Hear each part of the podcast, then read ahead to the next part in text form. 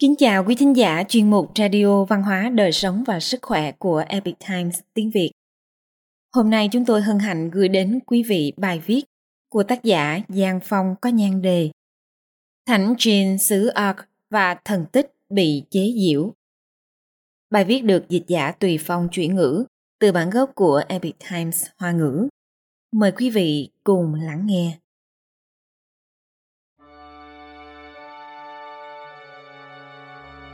Tòa tháp âm trầm cao ngất, bức tường đá xù xì phủ đầy dây leo. Cánh cửa gỗ cũ kỹ dựa vào những thanh sắt và đinh tắn hoen gỉ đã duy trì mấy trăm năm qua. Ở đây, quý vị sẽ sởn gai ốc bởi vì có thể nghe thấy tiếng la hét thảm thiết và tiếng roi da rít lên trong không khí. Nhưng đây chưa phải là thời điểm rùng rợn nhất. Trong đêm tối, chỉ khi còn lại một mình yên tĩnh nền đá xanh lạnh lẽo sẽ rỉ ra những giọt nước đỏ thẫm. Ánh trăng xuyên qua từng song cửa sắt, tiếng bước chân leo lên cầu thang lộc cộc lộc cộc, càng lúc càng gần, rồi đột ngột dừng lại trước cửa phòng của quý vị. Những phiên tòa xét xử tôn giáo ở âu châu thời trung cổ luôn đầy sự thần bí và quái đản. Phù thủy luôn bị thiêu chết ở dưới pháp trường là đám đông vui vẻ và ngọn lửa bừng bừng, giống như một hội chợ quê bình thường và náo nhiệt.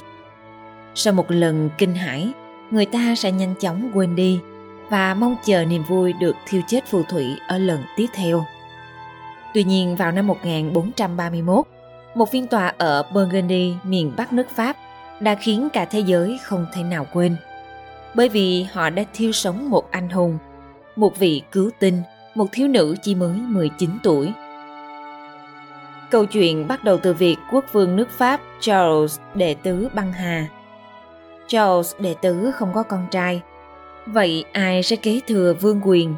Huyết thống gần nhất là cháu ngoại Edward của quốc vương. Vì vậy có thể để ông ấy thừa kế.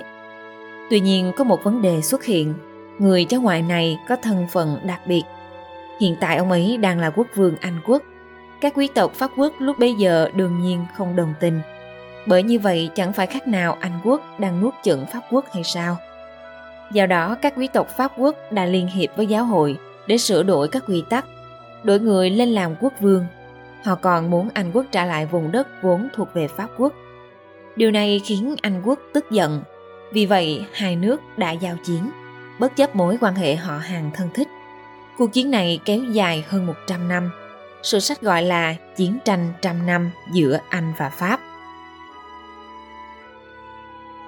Jean chém tàn hắc ám bằng thanh kiếm, được thánh nhân trao cho trong giấc mộng. Đến năm 1428, dưới sự hỗ trợ của công tước xứ Burgundy, người Anh đã chiếm được một nửa lãnh thổ nước Pháp.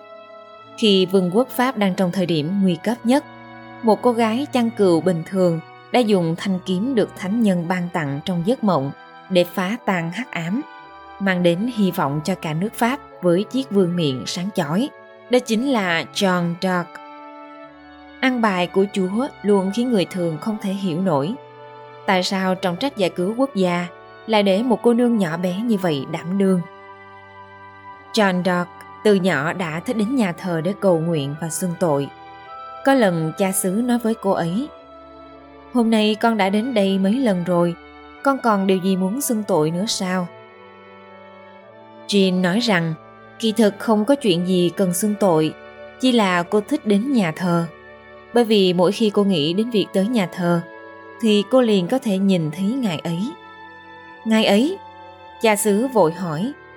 Ngài ấy trông như thế nào? Y phục màu trắng, trên đầu có vần hào quang màu trắng, cha xứ liền hiểu rằng, cả đời mình làm linh mục cũng chưa từng nhìn thấy ngài ấy, nhưng Jean đã nhìn thấy rồi. Ngài ấy đã nói gì với con sao? Cha xứ rất muốn biết. Ngài ấy chỉ dẫn con, mỗi khi nhìn thấy ngài ấy, con đều cảm thấy một sự ấm áp to lớn. Người trong làng đều biết rằng, cô thiếu nữ Jean Dark có thể nghe và đã nhìn thấy sự chỉ dẫn của thánh nhân đối với cô một ngày nọ, người anh đã đến, đốt cháy ngôi làng và hãm hiếp chị gái của Jean. Jean đã ngất đi trong cơn sợ hãi tột cùng. Khi tỉnh dậy, cô nhìn thấy bên cạnh mình là một thanh trường kiếm. Kể từ đó, cô khoác lên mình bộ áo giáp của nam giới và bắt đầu chiến đấu. Cô yếu đuối, nhưng sức mạnh chí thánh chí thiện của cô khiến ngày càng nhiều người đi theo. Năm 1429, với sự hiệp trợ của Jane Dark, Charles VII đã cử hành lễ đăng quang long trọng. Sau khi John Dark thu hồi lại được lãnh địa của quý tộc Pháp bị người Anh chiếm đóng, nông dân đã thành lập các ngôi làng tự trị ở đó. Vì vậy, nông dân và binh sĩ rất yêu mến Jean. Tuy nhiên, Jean đã giúp quốc vương lấy lại vương quyền, nhưng cô cũng giúp người dân có được quyền lực, tước bỏ quyền lực độc tài của quốc vương. Charles VII muốn trao cho Jean danh hiệu bá tước để đổi lấy binh quyền của cô.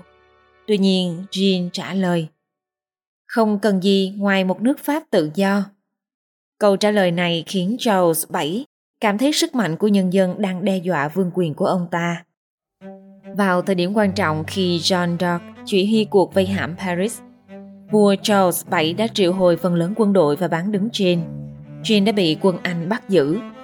Ngày 21 tháng 2 năm 1431, giáo chủ với tư cách là thẩm phán cùng với các nhà thần học của Đại học Paris, còn có tất cả các lực lượng tôn giáo và lực lượng thế tục do người Anh kiểm soát, đã thành lập một tòa án để xét xử John Dark với tội danh theo dị giáo và sử dụng vu thuật, tức thuật phù thủy.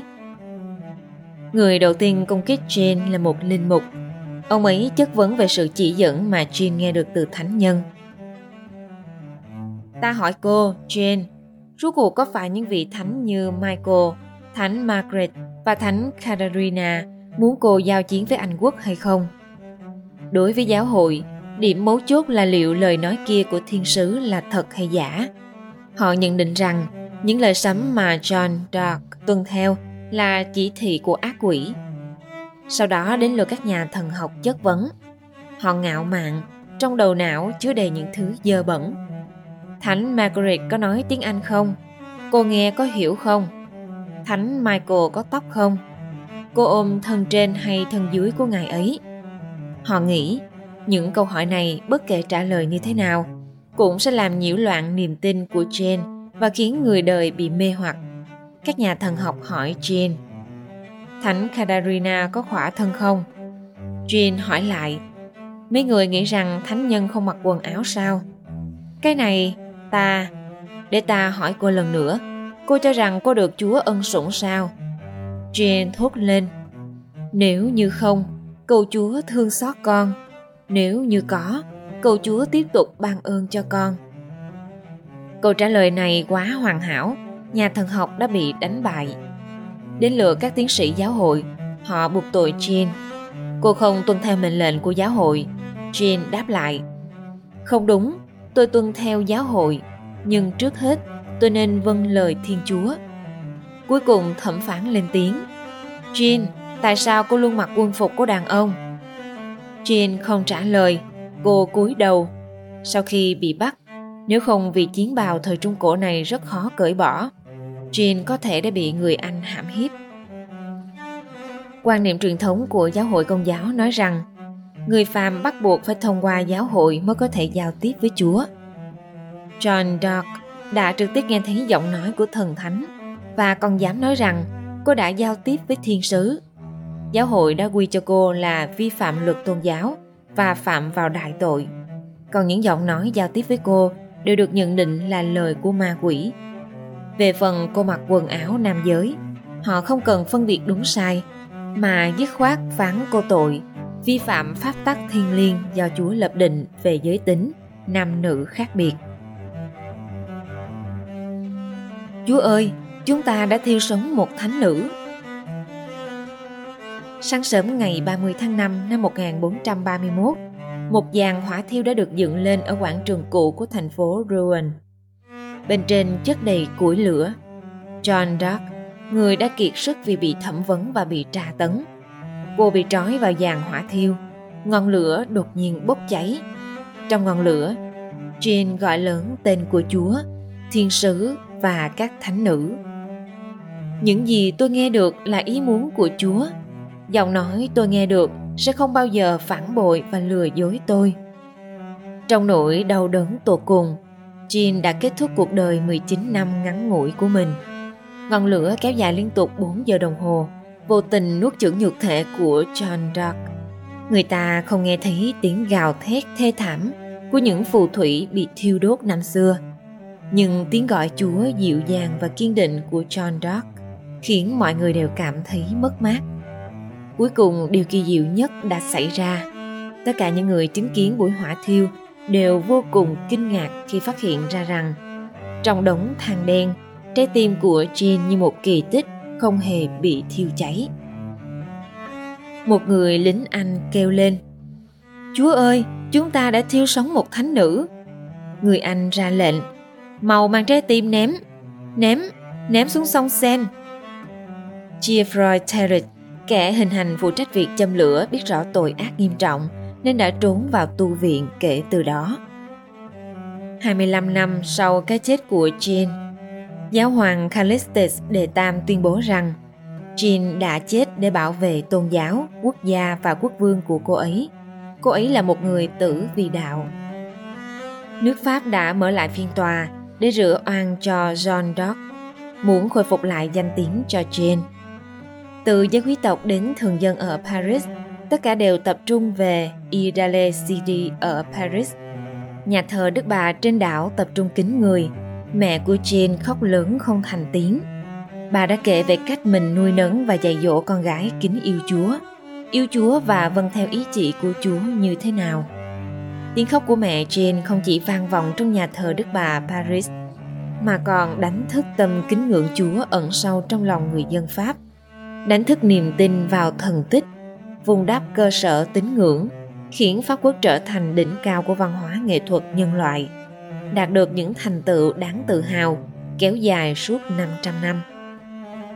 Ngày nay trong dòng sông dài lịch sử, chúng ta hãy cùng bày tỏ lòng kính trọng đối với Thánh Jane xứ Arc người lương thiện thường bị xuyên tạc, hiểu lầm. Thần tích ở nhân gian thường bị cười nhạo. Quý vị hãy mở rộng tấm lòng khoan dung cho những điều quý vị không tin, bởi có thể quý vị đã thật sự hiểu lầm rồi. Quý thính giả thân mến, chuyên mục Radio Văn hóa, Đời sống và Sức khỏe của Epic Times tiếng Việt đến đây là hết. Để đọc các bài viết khác của chúng tôi, quý vị có thể truy cập vào trang web epictimesviet.com. Cảm ơn quý vị đã lắng nghe, quan tâm và ghi danh theo dõi kênh. Mến chào tạm biệt và hẹn gặp lại quý vị trong chương trình lần sau.